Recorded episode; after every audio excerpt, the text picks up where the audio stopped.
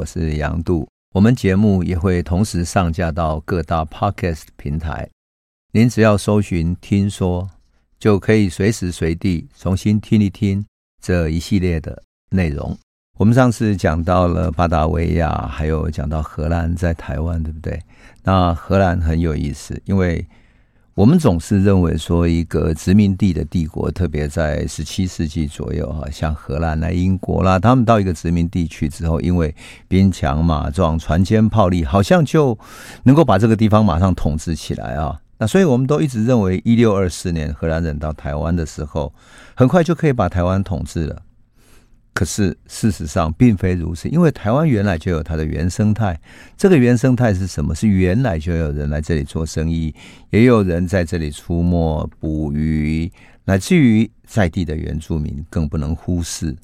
特别是在呃台南附近是西拉雅族啊，西拉雅族附近整个的族群里面有好几个社啊，有比如说新港社、麻豆社。木家六湾社等等，还有萧龙社等等，就这几个大社里面，有个地方都有两三千人，有的一千多人等等，所以它整个情势是很复杂的呀。我们总是把一六二四视为说荷兰开台，好像台湾因为它的开启，于是整个就改变了。但事实上，它所改变的是带来另外一个因素，而使得这个地方的原生态改变。而这个原生态里面有哪些人呢？我记得我们的。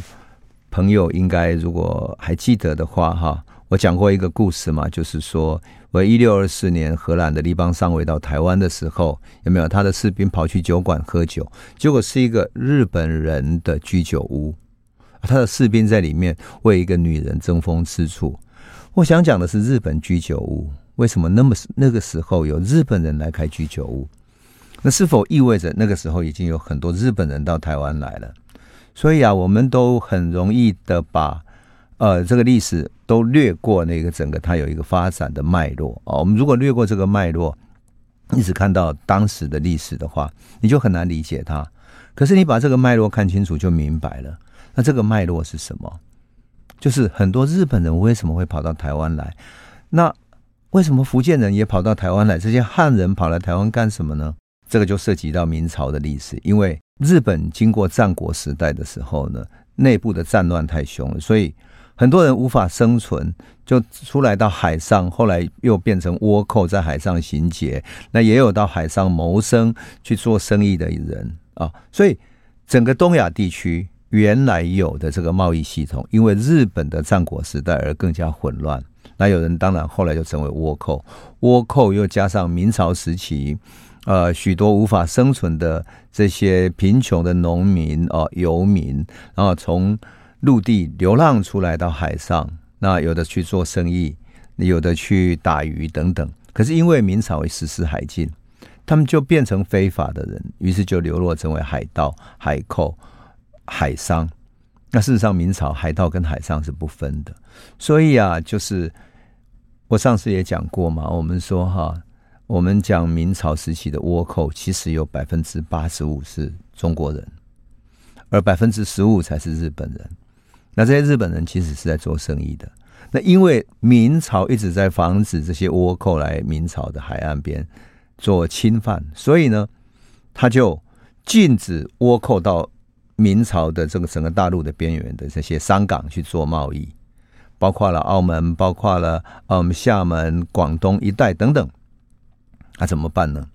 他们就相约，因为日本也需要这些商贸啊，需要明朝的这些商品，所以就相约到台湾来做生意。台湾变成一个转口的贸易港。我们曾经讲过，日本在丰臣秀吉死掉以后，哈，到了十七世纪，德川家康采取了很温和的贸易嘛，所以这个御朱印状开始发行，发行御朱印状，让大家可以合法出海去做商贸的活动。那么海外贸易使得日本的经济复苏了，台湾于是得到好处，得到什么好处？因为日本的需要，所以很多商船每年都会来台湾，然后大家在这里碰头。我们也曾经讲过了，比如说，嗯，严思齐跟李旦就是把台湾当成他们转口贸易的所在。那因此呢，我们不得不说，荷兰其实也有他的远见。他在一六零九年的时候就曾经在日本设了他的商馆了。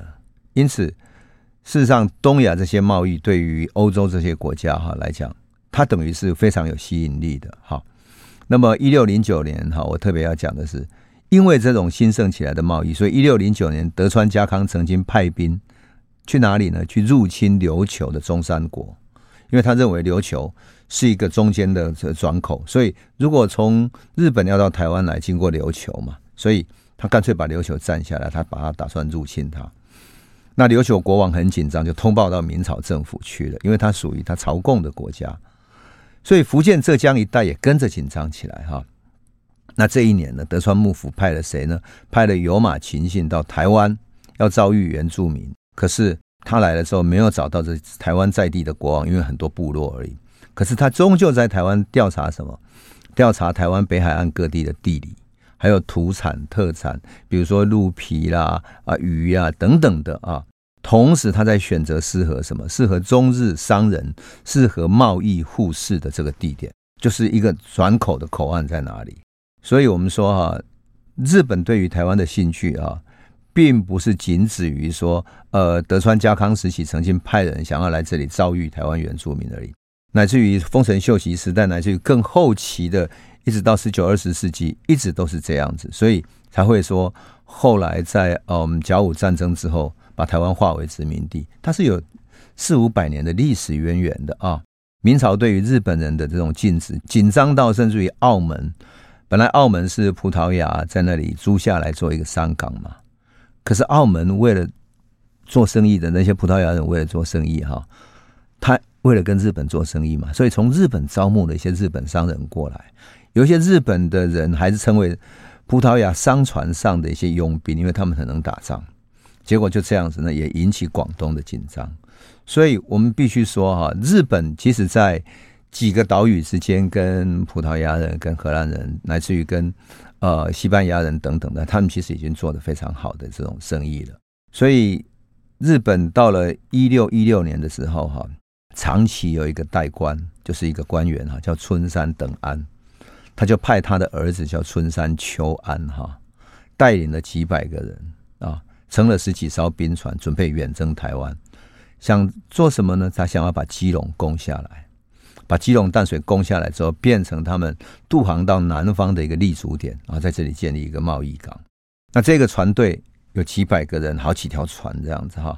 想不到呢，这些船开到琉球的时候，碰到飓风，被吹散了啊。两艘春山秋岸的船呢，就失去联络。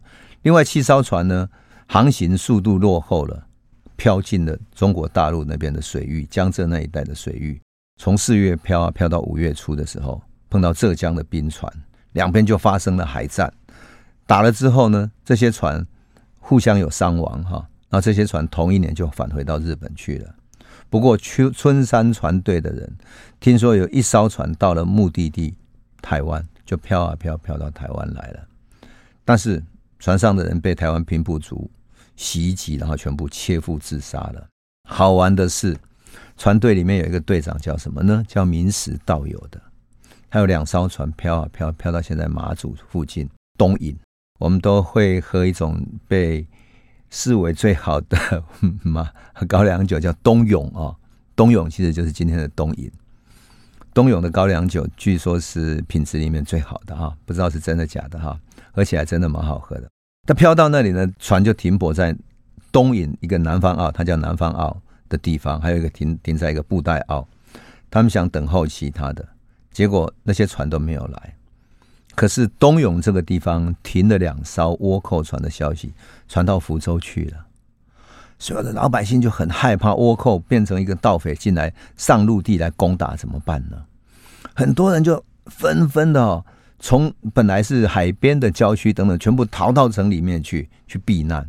福州城的城门也关闭起来了，不再打开。那么本来啊，本来明朝的水师应该出去对付这些嘛，结果呢，水师也不敢出去了。还好，这时候有一个叫董应举，他的侄儿叫董伯奇的人哈，他说想说，怎么可能呢？倭寇手到底真相如何呢？他们自告奋勇哈，就弄了两条船然后出海去要侦查。好。这个船开啊开到开到东涌附近，终于登岛登到东引上面去了，去瞭望。哎，他突然看到倭寇船开着张开的大帆，然后冲了过来。他们三个人，当然加上其他一些手下，当然不敌嘛，对不对？怎么办呢？他们假装说啊，我们是来讨海的渔船，所以只是来岛上取一个水而已啊，不是要来做什么征讨的士兵。结果明史道友这个日本人很有趣，他眼睛很尖，一看，哎，董伯启先生，他脸色看起来很白皙。不像是渔民被太阳晒得非常黝黑。第二个呢，他手指细细嫩嫩的，显然不是握着这种呃打鱼的那些网子的很粗糙的手，那更不是说可以操桨划船的手。总之，这是一个文人的手，怎么可能呢？所以立刻把这三个人抓起来，然后到了浙江海域，他们觉得另外两个就带头的另外两个人没什么用，就把他放回去了。就把董伯起就俘虏回到日本去了。那董伯起的那个叔叔董应举，其实是一个福建巡抚的，那个福那时候福建巡抚叫黄承玄，他的好朋友，所以他马上跟福建巡抚报告了，说赶快要找人来处理，不然的话，闽南这个海防会出问题，会出问题。他们就想到了，我们以前讲过一个叫沈有容的，就在澎湖鱼退尾马朗的那个沈有容哈。好，这个沈有容一找回来之后，就在海边防守。有意思的，真的是很有趣。隔年就是一六一七年三月，春天天气还很冷的时候，明史道友因为趁着北风嘛，就从长崎出发，然后经过了两天航行之后，到了福建小城的水寨附近。那时候航行也很快哈，两天啊，然后就被明朝发现了，明朝的守军发现了。然后沈有容呢，很快就到达来看到底怎么一回事。他把明史道友找来一侦讯，问他们说：“你们为什么要侵扰基隆跟淡水呢？为什么把董伯启挟持而走呢？”想不到这个明史道友回答很有趣，他说：“我们整条船大概八十个人，这一次我们不是为了来探查基隆的，我们是要护送这位董伯启先生，他是一个文化人，我们要护送他回国。”于是把上次漂流的这个来龙去脉交代一遍。陈秀荣一听。整个审讯下来，明史道友其实这一次没有侵扰的意图，而且呢，他们还甚至很礼貌送董伯启回来。那更何况他们这这一次来的也不是一个大张旗鼓的哈，所以船只又小。沈有荣想想说，你们船只这么小，回去也不安全，那干脆他就去旁边买了一艘大一点的民船，就是民间的船哈。然后赏赐他们花红啊、布啦、诗啊、酒等等，然后上面写什么“福建发回日本孝顺仪目”，就是说很效忠，然后顺服的日本人这样，用这样子，然后挂在那个船头，表示什么？表示所有中国沿海的水师哈，不可以再攻击他们，他也不会再受到攻击。然后给他们粮食之后，非常有礼貌的送给他们礼物，然后回国。所以我们就说哈，沈有容这种宽容大度的处理事情，的确是有大将之风。可是呢，到了荷兰时期哈，整个情况就改变了。为什么？因为荷兰人到台湾的时候，他对台湾想要做什么呢？他想要全面的控制。所以当他们看到日本人的时候，就不再只是说想要对日本人采取像中国一样是跟他们做贸易而已，而是想要对他们抽税。特别是日本的贸易商，这些原来做转口贸易的贸易商到台湾来，就他跟福建人的交易里面是有很大利润的，彼此都有很大利润。这荷兰人知道。我记得我以前讲过，在一六二三年，荷兰人刚到台湾，看到李旦跟福建这边跟日本这边交易，他有很大利润，那荷兰就想要插手了，所以他才会愿意推到台湾来。那么这一次呢？看到日本人继续来这里做生意，他当然就觉得不爽了嘛。他希望抽税，抽什么？抽十一税，就是所有进出口的海关都要抽税。可是我们讲过嘛，哈，一六零九年其实荷兰已经在日本的长崎开了商馆了。所以你如果说这个时候啊，荷兰要对日本人抽税，这是不是一种不平等的贸易？因为日本对荷兰并没有抽税啊，所以要怎么办呢？因此日本人拒绝了。就在他拒绝的时候呢，两边就发生了冲突了。日本为了对付这些荷兰人，也就禁止什么？禁止侨居在日本的华人，也就是原来这些经商的华人啊，到台湾来经商了。日本这种强烈的不满，也使得日本商人哈带了一些白银啊等等到大原要来买生丝。我们过去讲过，日本会带着白银到台湾来买福建人带过来的生丝，然后在这里交易，对不对？可是你荷兰要抽税怎么办呢？他又不愿意交税。好，这个时候台湾长官宋克一六二五年的时候，宋克居然下令没收了日本人的生丝，他买下来的生丝一千五百斤，反正你不交税。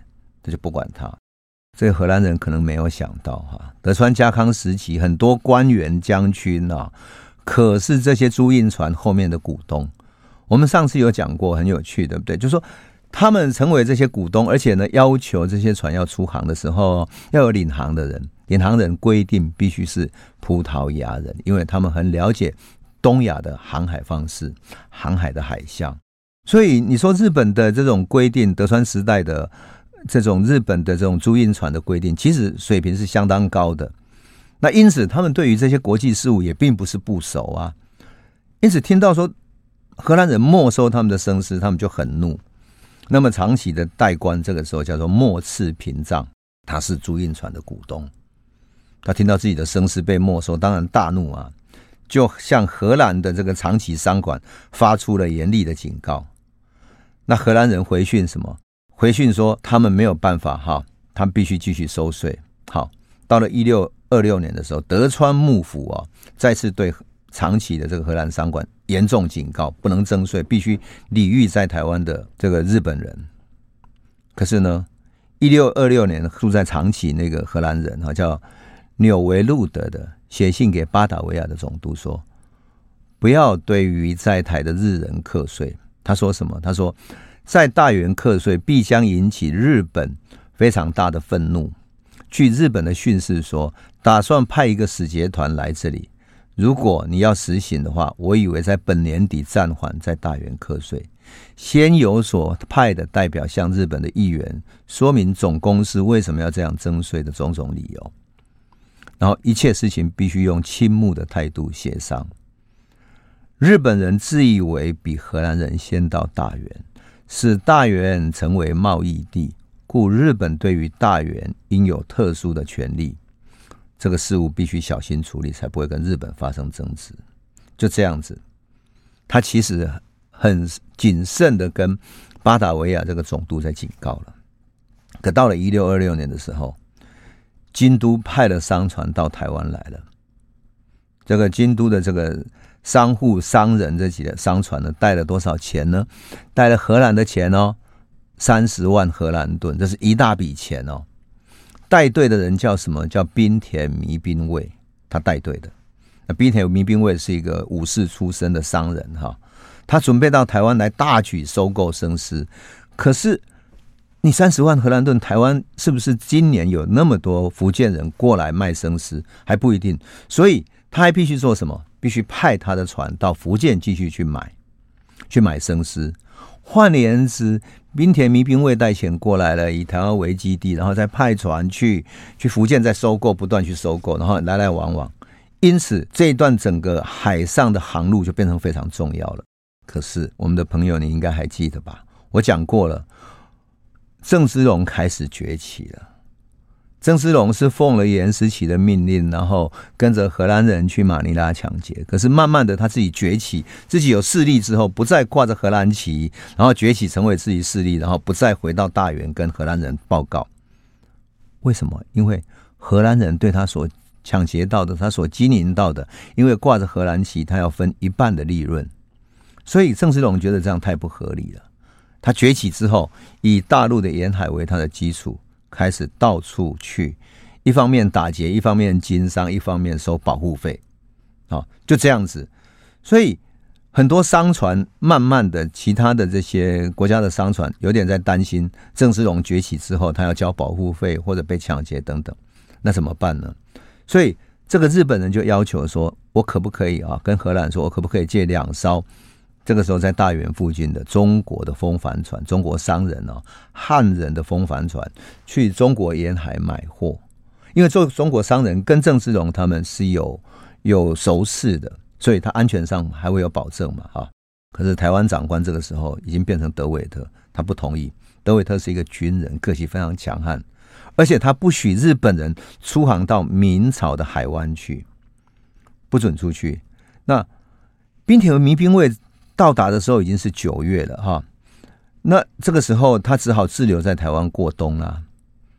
整个冬天他非常的不满，而一六二六年的时候，恰恰好在地的平埔族，特别是新港麻豆社这些人，也对日本感到不满，他们共同想要发起一次对于荷兰人的攻击，可是没有成功。而荷兰人呢，在麻豆社里面结怨，然后又结合新港人，想要利用他们的矛盾来处理。结果处理的这些台湾在地的西班牙人非常不满，特别新港人也对他不满。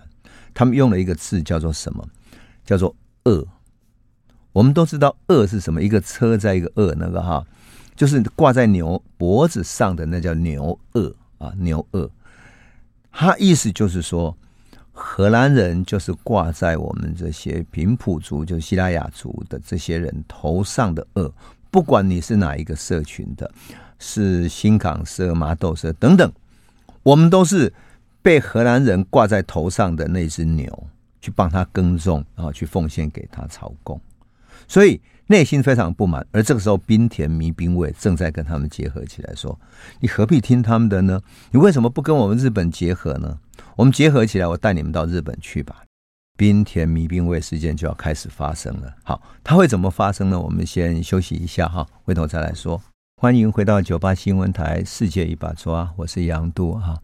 我们刚刚讲到滨田迷兵卫，滨田迷兵卫事件，其实在。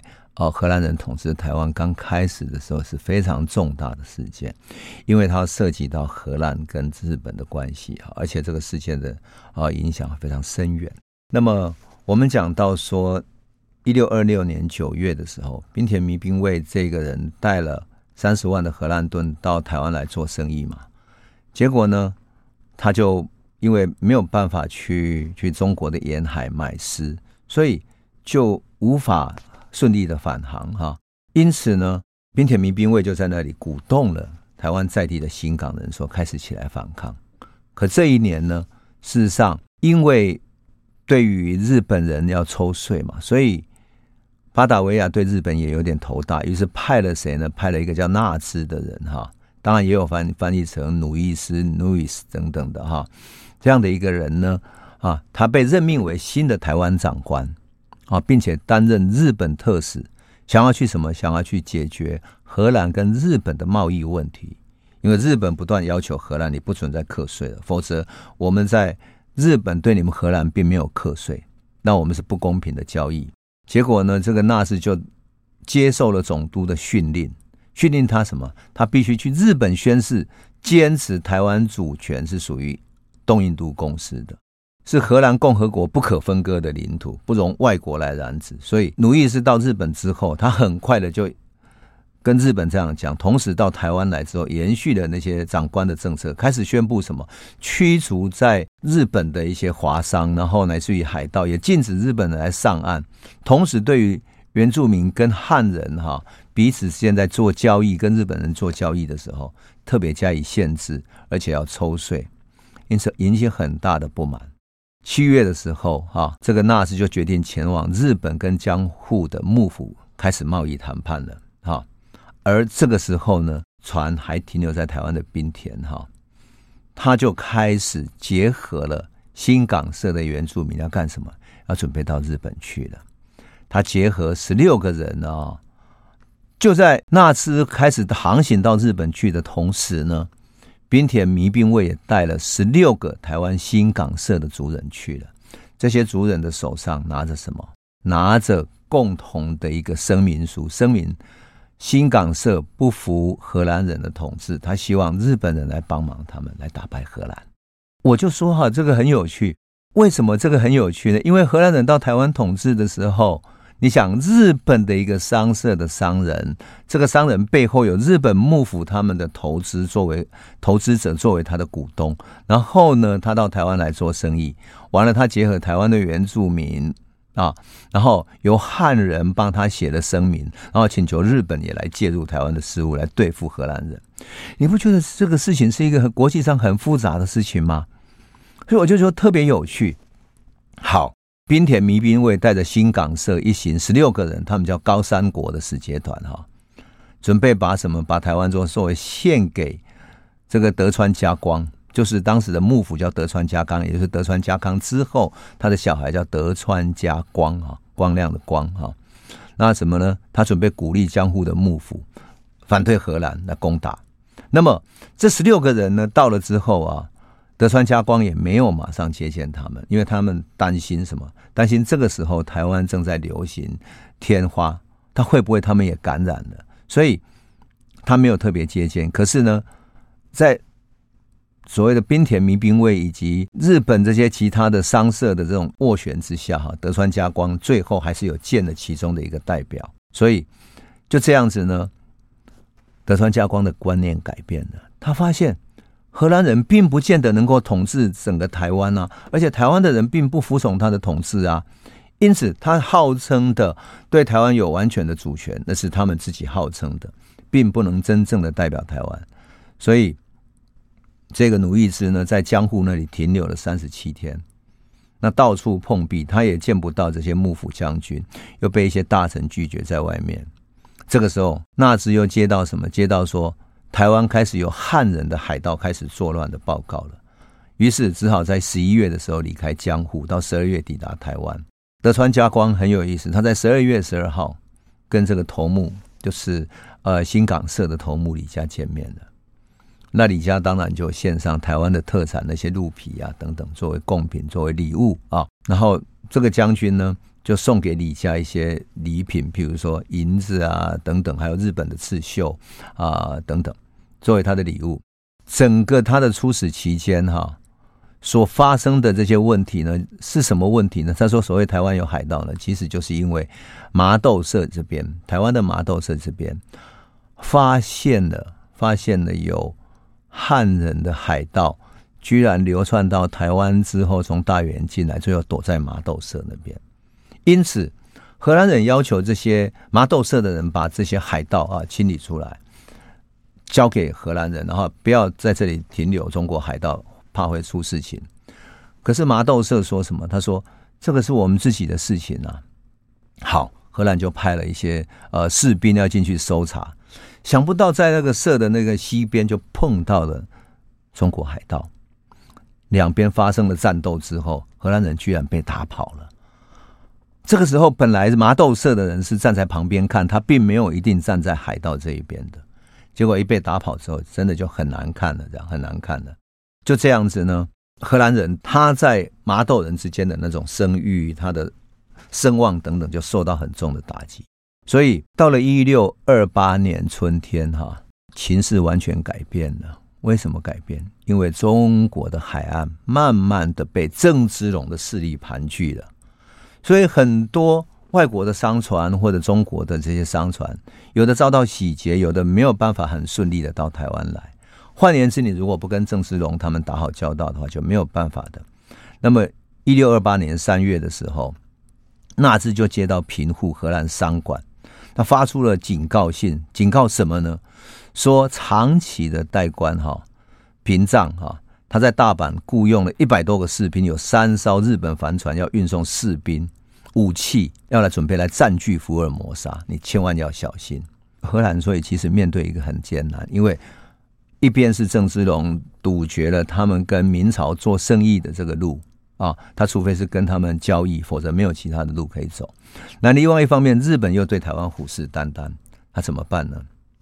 一六二八年四月的时候，滨田弥兵卫率的船来台湾了，同行的一共有多少人呢？有四百七十个人。这里面当然包括什么？包括一六二七年跟他一起到日本去的新港社的十六个人。那这些人呢，在港口还没有停泊下来的时候。明田民兵卫就跟那个领航员提出说，我们要准备停留在这里更久的时间。可是这个领航员发现怪怪的，就赶紧报告给那个荷兰了。荷兰马上派兵，什么就在把他们包围起来，然后要登船去安检。结果果然在船上搜出了火力很强大的火炮啊、武器啊、火药等等。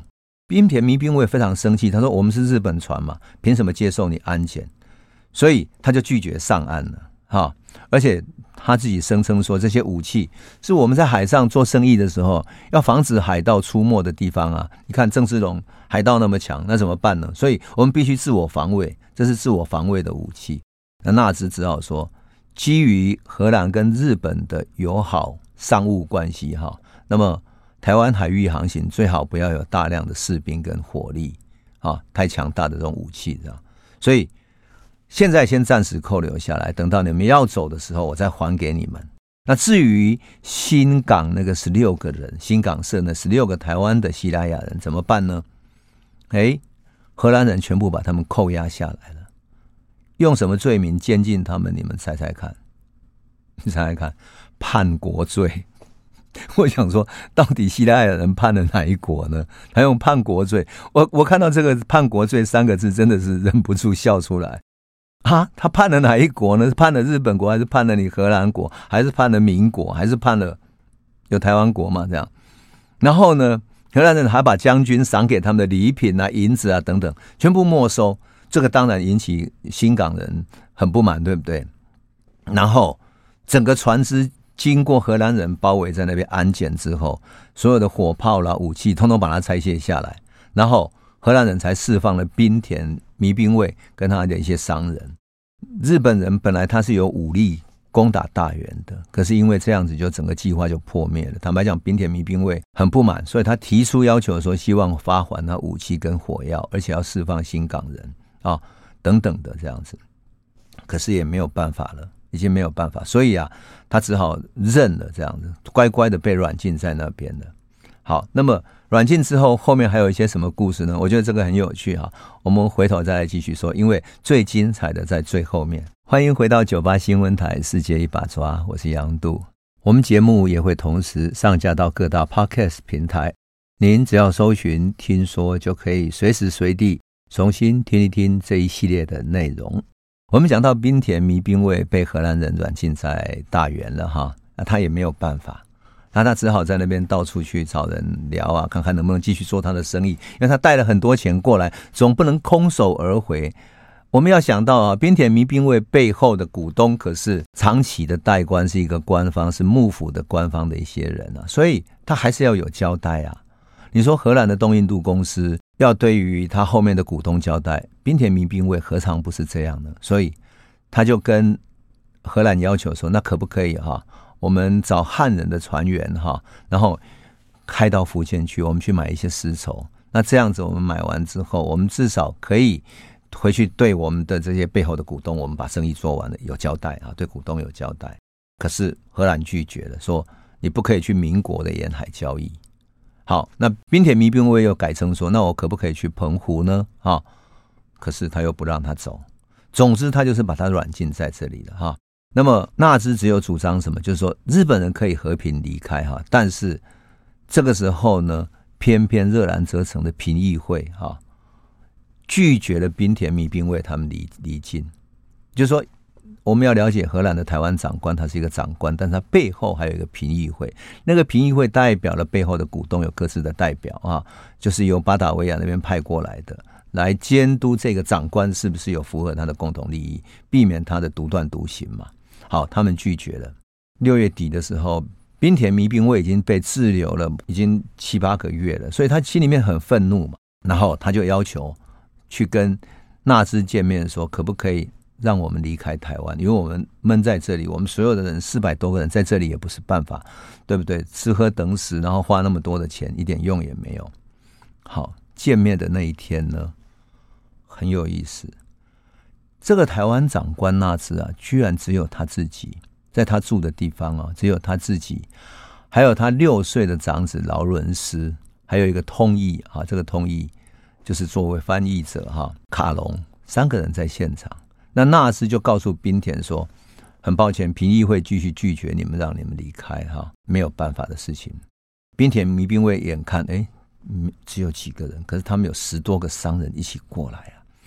他们突然之间采取了一个武力行动啊，冲上去，立刻把纳斯绑架起来，就是把他抓起来，身体身体把他架住，另外又把他儿子抓起来了，然后几十个本来躲藏在各处的，在那个啊纳兹家里住进住家附近的一些武装的日本人，全部跳出来，然后去包围了纳兹的住处。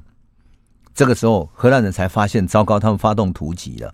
日本人发动突击了，这怎么办呢？所以他们又包围回来，然后就在他纳兹的家的外面开始两边互相攻打、射击。这个时候，日本人本来有四百多个人到了嘛，哈，这时候已经集结过来的已经有一百五十个人了，而且这一百五十个人声称要跟谁呢？跟汉人、跟原住民的新港人一起要把荷兰的城堡攻陷了。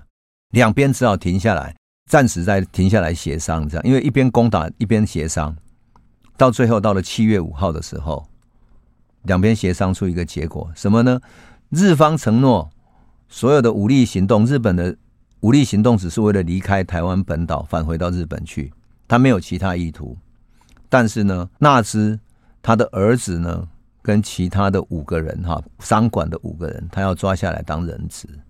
也就是说，纳兹本来在他们的手上嘛，这台湾长官嘛，他说我可以把他放走，但是呢。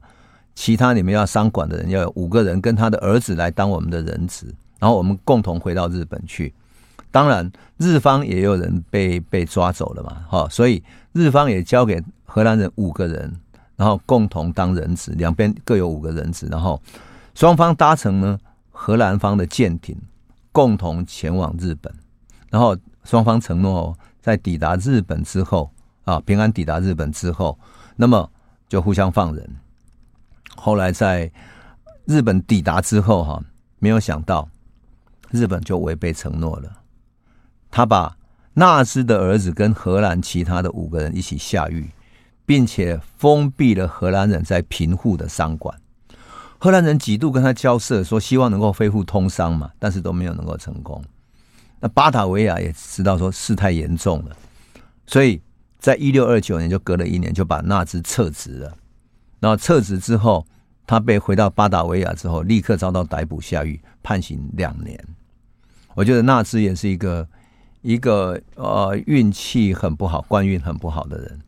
他来到台湾，然后碰到这样的一个事件。事实上，他所执行的都是巴达维亚的命令，可是他自己没想到自己会被被绑架了啦，等于是被绑架了嘛。他的儿子又被绑架当人质拿过去了，事情就这样拖下来了。荷兰在日本的商馆没有办法恢复了，怎么办呢？所以到了一六三二年秋天，荷兰就把纳兹引渡到日本哦，等于向日本宣告投降，说好，我把这个纳兹引起事情的这个人放到你日本去监禁好了，你可不可以释放回所有荷兰的人质？因此呢，日本才恢复了荷兰在日本的贸易。但是这个时候，纳兹那个小孩子，当年五岁的，经过了。几年之后，他孩子也快十岁了哈，在九岁多了，已经死在日本病死了，在狱中病死了。那么又经过了四年之后，到了一六三六年了哈，才被公司的特使哈，当时被绑架的那个通译卡隆哈，这个时候呢，为了挽救纳兹哈，他带了一座七百六十斤的青铜的烛台，献给日本的一家一间庙，叫日光庙，然后。日本才答应把纳兹放回去。这整个事件的交涉，哈，其实很有趣。看起来荷兰东印度公司其实是输了，因为他被绑架了，然后整个又把人把他的官员作为人质，然后甚至于被日本人给关押了，哈。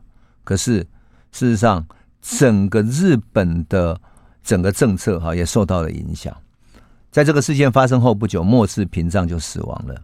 那么幕府在一六三四年哈，又开始执行锁国政策，所以到了一六三四年左右，其实荷兰在台湾的势力也改变了。为什么？如果我们朋友还记得的话，事实上荷兰在台湾是非常艰难的，因为他一方面要跟原住民作战，他们不服，他们新港人不服，麻豆社不服，而且。萧陇社、木加溜湾社，就是台湾的几个西拉雅的社团都不服他。那更麻烦的是，这几个社团之间还彼此互相矛盾、互相攻击，所以时而结合起来跟荷兰人打，然后打完之后是他们又自己打。其实台湾的内部情势也不稳定，可是海上的贸易也做得不好，所以这个东印度公司在台湾以及在中国沿海其实做的生意其实非常不好。我们如果未曾忘记的话，一六三三年，荷兰为了打开中国那个贸易，你还记得吗？他们发动了九条荷兰的克拉克大船去攻打整个福建沿海，把船烧掉了，弄得最后福建沿那个巡抚没办法了，把郑芝龙找回来，然后郑芝龙训练了船队，跟他们在廖罗湾进行了一场大海战。我记得我跟朋友们说过，这场大海战打完之后啊。终于，荷兰不再在福建沿海打仗了。终于，好好愿意做贸易，而他贸易的对象就是郑芝龙，他只好乖乖听郑芝龙的。从一六二九年那个时候，跟日本发生贸易问题，然后纳兹这样的一个很衰的人之后，一直到郑芝龙的崛起，其实荷兰在台湾整个的情况并不稳定。因此，如果总体来看的话，其实荷兰在台湾的统治哈。长期来看的话，他刚来的时候，我们说要面对汉人、面对日本人，哈，面对这样的一个形势，何况台湾原住民族又跟他不好，所以其实荷兰，我们说一个殖民地的统治总是有一个过程。那我觉得啦，我跟朋友们要特别讲一下说，我在讲这个故事的时候，有点细部在讲哈。那也许我们朋友说：“哎，你为什么会谈的有一点好像把荷兰人对台湾的很多细部的关系、对日本的关系、对明朝的关系讲这么细呢？”我想讲的是，从理论上来看，就是说，我们常喜欢现代的二十一世纪的台湾，喜欢讲后殖民啊，讲殖民地、殖民主义，讲后殖民，讲萨伊德啊，讲各种理论。可是我想讲的是，就殖民主义的开头来讲，是一个重商主义。是一个公司的概念。你如果去看荷兰东印度公司台湾长官的写给荷兰的报告，你就知道他们都自称公司在哪里，然后新港社接近公司，谁要来找我们公司做什么什么事情。它是一个公司的盈利的概念。同样的，滨田弥兵卫也是一样的，它也是一个后面有许多呃日本的这些幕府当他的股东，因此在这个重商的时代。台湾的原住民族要面对的是一个很复杂的情势，而他们在原来的社会生活里面，其实狩猎是猎鹿皮，过着很简单的生活。可是他们面对一个完全巨变中的世界，甚至于连原来有东亚贸易基础的明朝都应付得非常艰难，更何况台湾原住民。那么。荷兰人怎么来对付台湾原住民？慢慢的能够稳定下来，慢慢的进行管理呢？那其实要很长的一段时间。那这段很长的时间，他们怎么处理的呢？我想这个很有趣，因为这些故事有助于我们理解殖民主义是怎么开始的，并不是一开始就是一个殖民帝国的概念，它是慢慢慢慢在形成的，为了利润而形成的。那么。台湾的原住民族跟荷兰的地方会议等等之间是什么样的一种关系呢？那我们等到下一集再来继续诉说了。好，谢谢。